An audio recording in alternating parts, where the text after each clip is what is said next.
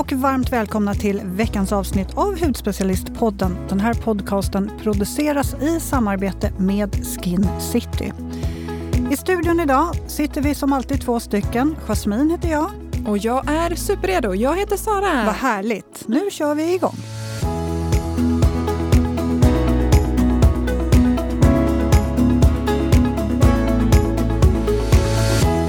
Alltså vad har du i den här påsen, Sara? Alltså jag har ju tagit med mig de godaste bullarna jag någonsin har ätit. Nej, det här är faktiskt sockerkringlar. Alltså hur goda var de inte? Alltså nu har jag ju smakat en bit. En väldigt stor bit. Och det här är de största sockerkringlar jag har sett. De är ju gigantiska. Ja, och det är som en måltid. De är helt fantastiskt goda. Mm. Jag kan inte sluta äta. Alltså det är verkligen, de är helt dränkta i socker. Och så saftiga och så färska. Och nej, helt magiskt. Ja, men jag tänkte, du vet, vi spelar in ganska sent idag. Och jag tänkte, vi måste hålla energin uppe. Så att jag gick förbi och fixade riktigt stora sockerkringlar. Så att nu har vi lite sugar rush. Ja, men det är bra. För att jag ska faktiskt iväg på en studentskiva direkt efter att vi har spelat in det här nu. Ah. Så att då behöver nog ha lite extra energi. Mm, bra, bra. Hur har du haft det? Jag har haft det bra. Jag har bokat en LPG-kur nu, tänker jag, innan sommaren. Mm-hmm. Jag mår verkligen så bra när jag kör min LPG. Mm, jag vet, du har ju pratat rätt mycket om att du går på LPG. Ja, men det liksom sätter igång cirkulationen, jag känner mig så lätt. Innan mens till exempel så känner jag att jag blir så svullen. Och det här verkligen hjälper till. Mm. Den är så, så bra. Jag tycker fortfarande att det gör fruktansvärt ont. Ja, men du måste komma över den här tröskeln, tror jag. För det sa min terapeut. Hon sa det att de som tycker man måste komma över tröskeln lite och få igång cirkulationen och sådär. Nej, men alltså jag har ju ganska hög smärttröskel. Det var det att hon sa som gjorde min LPG-behandling att men anledningen till att du gör ont här är att du har väldigt mycket slaggprodukter under. Precis, så går du några gånger, då kommer det bli mindre. Ja, det är väl i och för sig sant. Men det måste ha varit något fruktansvärt mycket slaggprodukter. För vet du hur ont det gjorde? Det var hemskt. Ja, det är lite sockerkringlar som ligger där.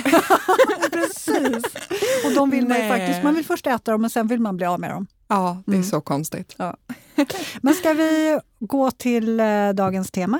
Ja, vi ska ju ringa upp en gäst här och det är därför vi spelar in lite sent. För att hon befinner sig nämligen i en annan tidszon. Precis. Mm. Så att, låt oss ringa upp. Vi säger varmt välkommen till veckans gäst Filippa Pörnevik. Vi är så glada att ha med dig via länk. Hallå Filippa! Hej, hur mår ni? Hej!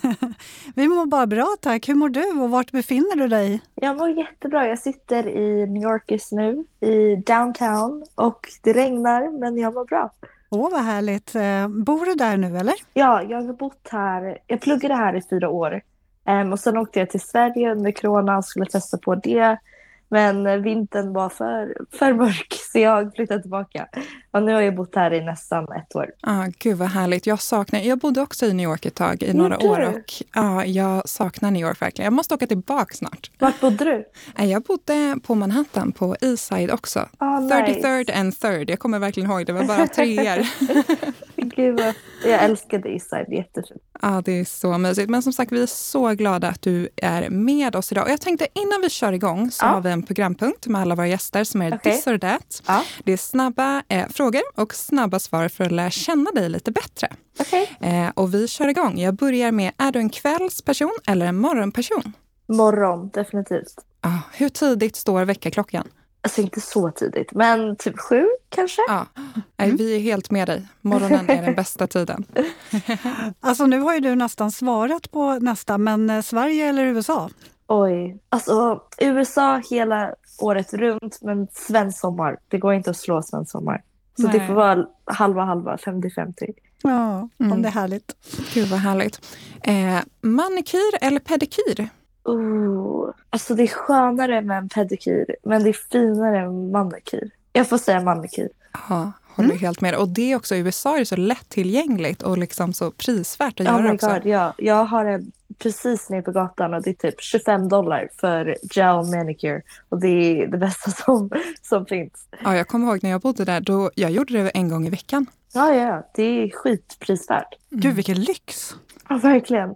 Ha, nästa, förrätt eller efterrätt? Efterrätt, alltid. Choklad, chocolate ice cream. Ja. Och Och sista, om du ska välja mellan en peeling eller en mask? Jag har börjat med sådär acid peeling 2 gånger i veckan. Inte 2 gånger i veckan. Varje 2 veckor. Och det är alltså, jag får såhär baby skin. Så jag måste säga peeling. Det funkar så bra. Min hud blir verkligen så fräsch och len efter. Ja, men syror är ju fantastiska för att få fram det här nya, fräscha.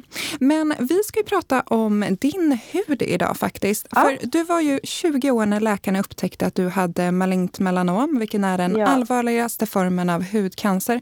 Hur var det att liksom så här så tidig ålder få den här diagnosen? Alltså jag hade verkligen ingen aning att man kunde ens få hudcancer som ung person. Och jag tror det är en stor missuppfattning att många har. Jag trodde att det var typ 70-åriga män och kvinnor som fick det. Men det stämmer inte alls.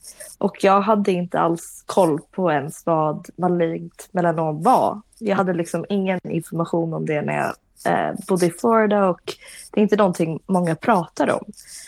Så jag hade faktiskt ingen koll på det. Och jag gick inte alls på så här, skin checkups eller någonting sånt. Så det var väldigt chockande när jag fick reda på att jag hade det. För du hade ingen i din närhet eller så. Jag tänker eftersom du har växt upp i ett liksom varmare klimat som hade fått den här diagnosen. Alltså, det är inte genetical i min familj. Ingen har det. Ingen jag känner har det faktiskt. Det var typ den första gången jag faktiskt hörde om hudcancer när jag fick det själv.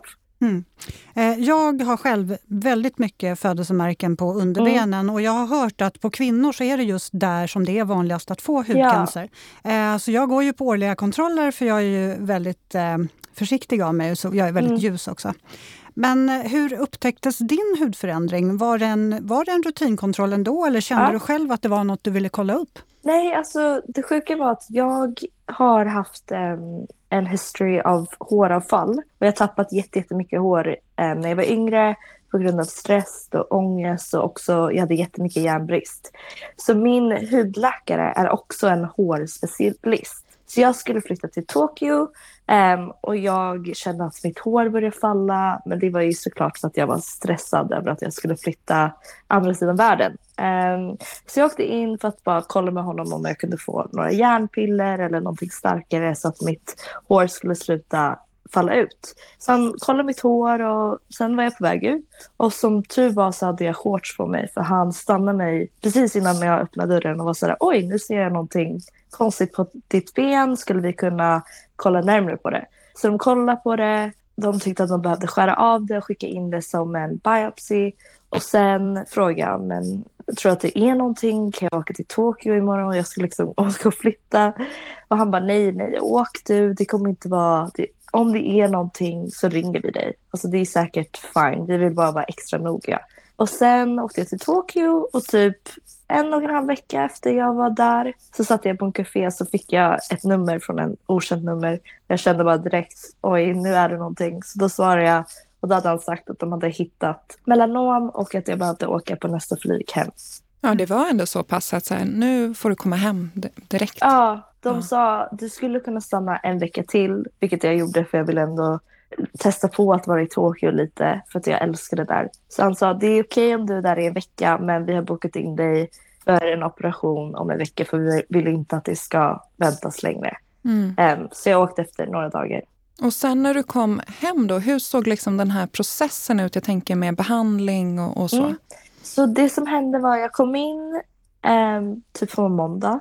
Och så satte jag mig bara i operationsstolen nästan direkt. Och jag hade, ingen i min familj hade koll på hur processen såg ut. Så min pappa trodde att de skulle bara använda någon laser och bara trycka någon knapp och så skulle det vara borta. Jag hade verkligen ingen koll. Så jag hade uppfattningen att det skulle ta typ 20 minuter. De skulle bara göra några laser och så skulle det vara över. Men det var verkligen inte så. Jag hade typ ungefär 35 sprutor i benen först. Så jag skulle inte känna någonting. För jag behövde vara vaken under processen. Så det tog typ ungefär 1,5 timme innan alla sprutor verkligen funkade. Och sen så typ i princip skärde de bara upp nästan hela mitt ben. Och tog ut en väldigt stor bit av hud. De brukar väl ta en större bit för att vara säkra på att få med allt. Så de jag vet inte, jag la upp på min Instagram, om man kollar på sista bilden, då ser man hur mycket de tog ut. Och det är en väldigt, väldigt stor bit. Jag tror många folk var chockade, för mitt ärr har blivit så fint och läkt så bra, så det ser inte ut som att någonting, att de har gjort någonting. Men det var väldigt, jag hade liksom ett hål i mitt ben för första 6 månaderna. Och det såg väldigt läskigt ut. Men det såg lite ut som, jag berättade till folk i början att en haj hade bitit mig. För det var verkligen så det såg ut, att det var någonting som hade huggat i mitt ben. Men hur kändes det alltså att vara så ung nu då, och få det här beskedet? Vad gick du igenom för känslor? Alltså, såklart var det ju läskigt när jag var i Tokyo och kände ingen, var där helt ensam och fick reda på det. Så det var väldigt tufft att vara så långt ifrån hemma. Men på ett sätt så tyckte jag att det var bra, för jag har fått lära mig väldigt mycket och blivit väldigt självständig efter det. Och som tur var så gick det så fort. Precis när jag landade så opererade de, så jag hade inte liksom så mycket tid att tänka på vad som hände. Allt gick så fort. Så det är mer i efterhand jag har lärt mig om solen och blivit rädd i efterhand. Det var inte så mycket i momenten. Nej. Går du fortfarande på några kontroller? Ja, jag var precis där igår faktiskt. Så de hittar grejer hela tiden. Så de skärde av en till under min navel och skickat in det för att kolla. Men de är ju såklart mycket mer säkra med min history. De kollar ju väldigt, väldigt noga, eftersom jag har fått det nästan 2-3 gånger. Mm. Så ja, jag går varje 3 månader. Mm, och det är ju jättebra verkligen att de tar det på allvar verkligen och sådär. Till något annat, jag tänker, det är ju så himla fint, verkligen inspirerande och bra. Du delar ju verkligen dina erfarenheter och så på sociala medier, Instagram. Hur har responsen varit från dina följare? Alltså responsen har varit jättebra. Det är många som har skrivit till mig och sagt att de är så glada att någon verkligen tar upp det här, för de hade inte koll och de har fått lära sig mycket. Om jag var 20 och hade sett att någon i min ålder hade fått det, då kanske jag hade tagit det mer seriöst och gått och kolla mig och kunnat hitta min hudcancer tidigt. Så jag tror folk är väldigt glada och tänker till. Och det är det jag försöker göra, att folk verkligen tänker till. Att den här kulturen med att sitta och pressa sig i solen och få snygga sprännan, det kan leda till cancer och det kan leda till döden, och det är bara inte värt det. Mm. Och där tänkte jag också så här, hur var ditt förhållande till solen när du växte upp? Så jag tänker, eftersom ni var i ett lite så här mer soligt klimat och så. Ja, jag växte upp i Florida och vi åkte till Bahamas väldigt mycket och så. Och vi såklart använde solkräm, men det var inte som, alltså vi var ändå i solen väldigt, väldigt mycket. Och speciellt när jag var i tonårsåldern, när mamma och pappa kanske inte sa till, satt på dig solkräm, för jag var själv och tonåring. Och då var jag väldigt mycket så här: nej, varför ska jag använda solkräm? Jag vill bli brun och snygg och bla bla bla. Så jag tänkte verkligen inte på faran alls om solen. Så jag skulle säga jag var väldigt reckless och brydde mig inte så mycket om jag skulle bli solbränd. Nej, men hur skulle du säga att ditt förhållningssätt till solen har ändrats nu? Nu har jag alltså gigantisk respekt för solen. Det är ingenting att leka med. Hon är stark och snabb och unapologetic, och alltså det är bara inte värt det. Jag tror inte folk förstår hur mycket respekt man måste ha för solen, för den är väldigt stark och den kan leda till cancer. Mm. Och typ nu liksom, kan du sitta i solen någonting, eller försöker du att hålla dig borta helt? Alltså nu när med hjälpen av Martina och SkinPlan så har jag fått verkligen en tidsstämpel på hur man kan sola säkert och hur länge man kan säkert vara i solen utan så att man inte pressar. Men jag skulle säga att jag är väldigt noggrann på hur länge jag är i solen och när jag är i solen, att jag har solkräm på mig och lite kläder och inte sitter och pressar. Så jag skulle säga att jag njuter av solen såklart, för det är också viktigt att man måste få sol. Men inte till nivån som jag brukar göra. Inte alls. Mm. Så himla bra, och verkligen så bra att du delar med och inspirerar andra helt enkelt. Men så kul, det var ju inne och nosa på det, för du har ju varit med i processen och tagit fram ett solskydd. Kan du inte berätta lite om den här resan? Så spännande. Ja, självklart. Så det var en tjej som heter Martina som äger SkinPlan. Och hon hade mejlat mig och sagt att hon hade läst om min melanom i tidningarna. Och hon ville bjuda in mig till deras kontor för att förklara hur branschen ser ut. Och jag var så här, vad menar du om hur branschen ser ut? Jag fattade inte liksom att solkrämindustrin kunde vara dålig. Så jag åkte in och skulle höra vad hon hade att säga. Och hon berättade att hon har en produkt, en solkräm, som har patent på sig. Och hon förklarar hur hela SPF faktiskt funkar. Och hur det var i 1900-talet, eller när SPF uppfann, så var det att det fanns bara SPF 10. För man skulle sätta sig i solen och räkna hur många minuter det tog att man blev röd. Och sen multiply man det i 10. Och det är så många minuter man kan vara i solen säkert. Så om jag blev röd efter 8 minuter så gånger jag det med 10. Och då vet jag, okej, jag kan vara i solen i 80 minuter idag. Det var så det funkar. Men nu när industrin med allting, med kläder, med smink, med hudvård, allting bara ökar och ökar. Så de ville lägga upp till SPF 30, SPF 50, SPF 70, SPF 100. Men egentligen, det går ju inte att mäta då hur länge man kan vara i solen. Och det är bara, hon fick också berätta till mig att SPF 30 och 50, det är bara 1,5% skillnad av SPF i det. När jag var yngre i alla fall, jag trodde så här, okej, men nu har jag SPF 70 på mig så jag är fine, jag kan vara i solen hur länge som helst för jag har en sån stark SPF på mig. Och sen frågade hon mig om jag ville hoppa på den här processen av hennes patent och hennes solkräm och hjälpa dem med designprocessen och marketing och allt sånt. Vi jobbade på det i typ ungefär ett år och nu äntligen så har den kommit ut. Så det är väldigt, väldigt spännande att få vara med i hela den resan. För det är också så viktigt för mig att inte bara göra en till solkräm, men att göra en solkräm som faktiskt har aldrig funnits förut, aldrig funnits på marknaden. Och nu kan den har en UV-sensor på sig och en soltabell. Och man tar sin, man tar sin skin tone och hur man reagerar till solen. Och så ser man hur stark solen är den dagen. Och sen finns det en tabell som förklarar hur länge du kan vara i solen den dagen. Mm. Jättespännande verkligen. Och det är ju precis som du säger att upp till SPF 30 är det ju stor skillnad. Men mellan 30 och 50 så skiljer det väldigt, väldigt lite. Ja, många har ju alltid trott att har man SPF 50 då är det nästan dubbelt så bra som SPF 30. Men som sagt, det är väldigt lite som skiljer. Väldigt lite som skiljer där. Och jag tycker det är jättebra det här också att du uppmanar dina följare på Instagram, sociala medier att gå och liksom testa sin hud om du känner sig det minsta oroliga. För att jag tror också som du var inne på att många tänker men jag är liksom så pass ung, jag är bara 20, det är helt omöjligt att jag skulle ha några cellförändringar eller så. Men det är så bra verkligen. Och där tänkte jag lite, du har ju varit inne på det också, men vad är liksom ditt budskap till personer efter en sån här resa? Jag skulle säga att min budskap är att bara lära alla att man inte är invincible och man är inte unstoppable. Att bara för att man är ung betyder inte att någonting sånt här kan ske. Och man kan inte vara så avslappnad och tänka att ingenting kommer hända än. Och att man kan bara pressa i solen i flera timmar och få den här brännan när man åker till Spanien eller Thailand eller Grekland. Jag försöker bara förändra folks beteende med solen och att de ska förstå att det är ingenting att leka med. Man måste bara få respekt för solen. Jag tror att många unga behöver höra där från någon annan som är ung också. För att det känns, det kommer närmare då på något sätt.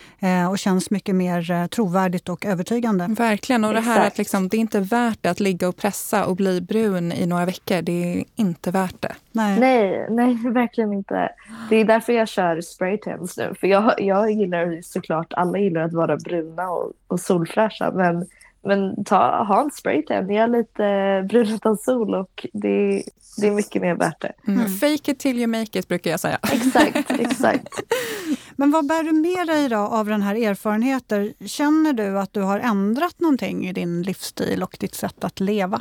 Definitivt. Precis efter det hände skulle jag säga att jag var gladare än någonsin. Jag fick en ny respekt för livet och min familj och mina vänner. Och jag vet inte, jag har från den dagen tror jag levt i verkligen nuet. Innan det så var jag alltid stressad över vad kommer hända om 2 år, vad kommer hända om 5 år, den här proven, den här skolan, killar, bla bla bla. Men efter man får en sån här chock och att man får den här, ja, men att man får cancer och man förstår att livet är ganska kort och man kan inte take it for granted. Så jag tror efter det här så alltså, har jag verkligen fått en ny respekt för att leva i nuet och sprida kärlek och erfarenhet om det här. Mm. Mm. Det är så himla fint. Jag blir så inspirerad. Men jag tänker här sista, vi går in lite på din hudvårdsrutin. Är det... Mm. Använder du liksom en jättelång rutin, 13 steg, eller är det en mer minimalistisk rutin? Jag skulle säga att jag är lite mer minimalistisk. Jag, såklart, nu har jag verkligen solkräm i typ en prio med min hudvårdsrutin. Jag, innan min hudcancer såklart, jag använde aldrig solkräm i ansiktet. Och jag har märkt nu redan att min hud har blivit så mycket mer len och fin av att använda solkräm, även om det är vinter eller regn eller molnigt. Jag använder det varje dag. Sen skulle jag säga att jag har någon ögonkräm, en nice hydrating moisturizer och en serum. Så den är väldigt enkel skulle jag säga. Mm. Men du får in det viktigaste verkligen. Ja.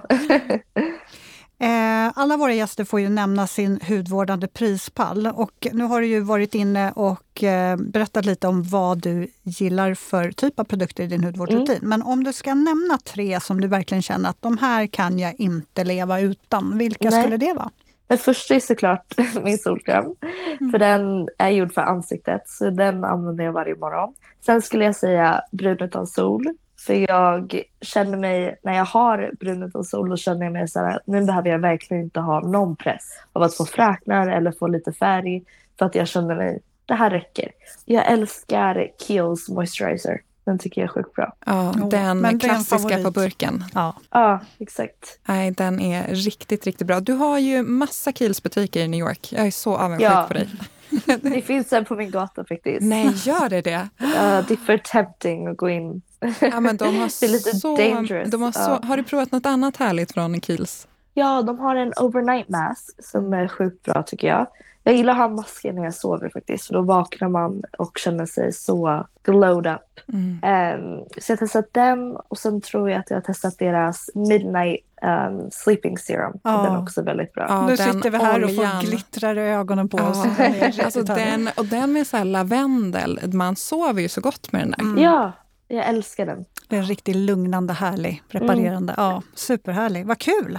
Ja, så kul. Men tusen tack Filippa att du var med oss idag och delade din otroligt viktiga historia. Ja. Jättekul och stort grattis till solskyddet. Tack så jättemycket. Tack för att ni tog med mig. Ja, och har det så skönt i New York nu då. Hoppas jag att vädret vänder så du får lite sol fast i lagom mängd. Ja, detsamma. Du får ha det så bra. Tack så jättemycket. Tack snälla du. Tack. Hej då. Kram, hej. Kram, hej. Ja, var otroligt starkt av henne att berätta ändå om den här resan, för det har ju såklart varit väldigt tufft. Verkligen, men så otroligt viktigt. Verkligen. Och det blir så också extra viktigt när någon som faktiskt har upplevt det här får berätta sin historia. Och att det verkligen kan drabba vem som helst. Verkligen, så att gå och kolla om ni har prickar och olika födelsemärken. Känner er liksom minsta osäker, gå och kolla. Ja. Spelar ingen roll om du är 15 år gammal eller liksom 100 år gammal. Det kan drabba alla, så att verkligen gå och testa er. Jag ser ju det lite som en billig livförsäkring. Jag springer ju varje år och tittar på mina. Jag tycker inte att de förändras speciellt mycket, men jag hade ju en förändring på ena skinkan. Visade sig att det var ett förstadie för cancer, så att det är viktigt att kolla upp. Gud ja. Ja, men vi tackar så mycket för idag tänker jag. Och, ja, men det gör vi. Och ni som lyssnar, glöm inte att mejla oss på podd@hudspecialisten.se. Frågor, funderingar, tips på nya poddavsnitt. Ni kanske vill berätta er hudresa. Ja, men ni kan mejla oss om lite vad som helst. Vi finns där och svarar. Och sen finns vi självklart på bloggen Hudspecialisten och även på Instagram med samma namn. Och så hörs vi nästa vecka. För ni har en fantastisk vårhelg. Ja, och vi hörs såklart nästa vecka. Ha det så bra allihopa!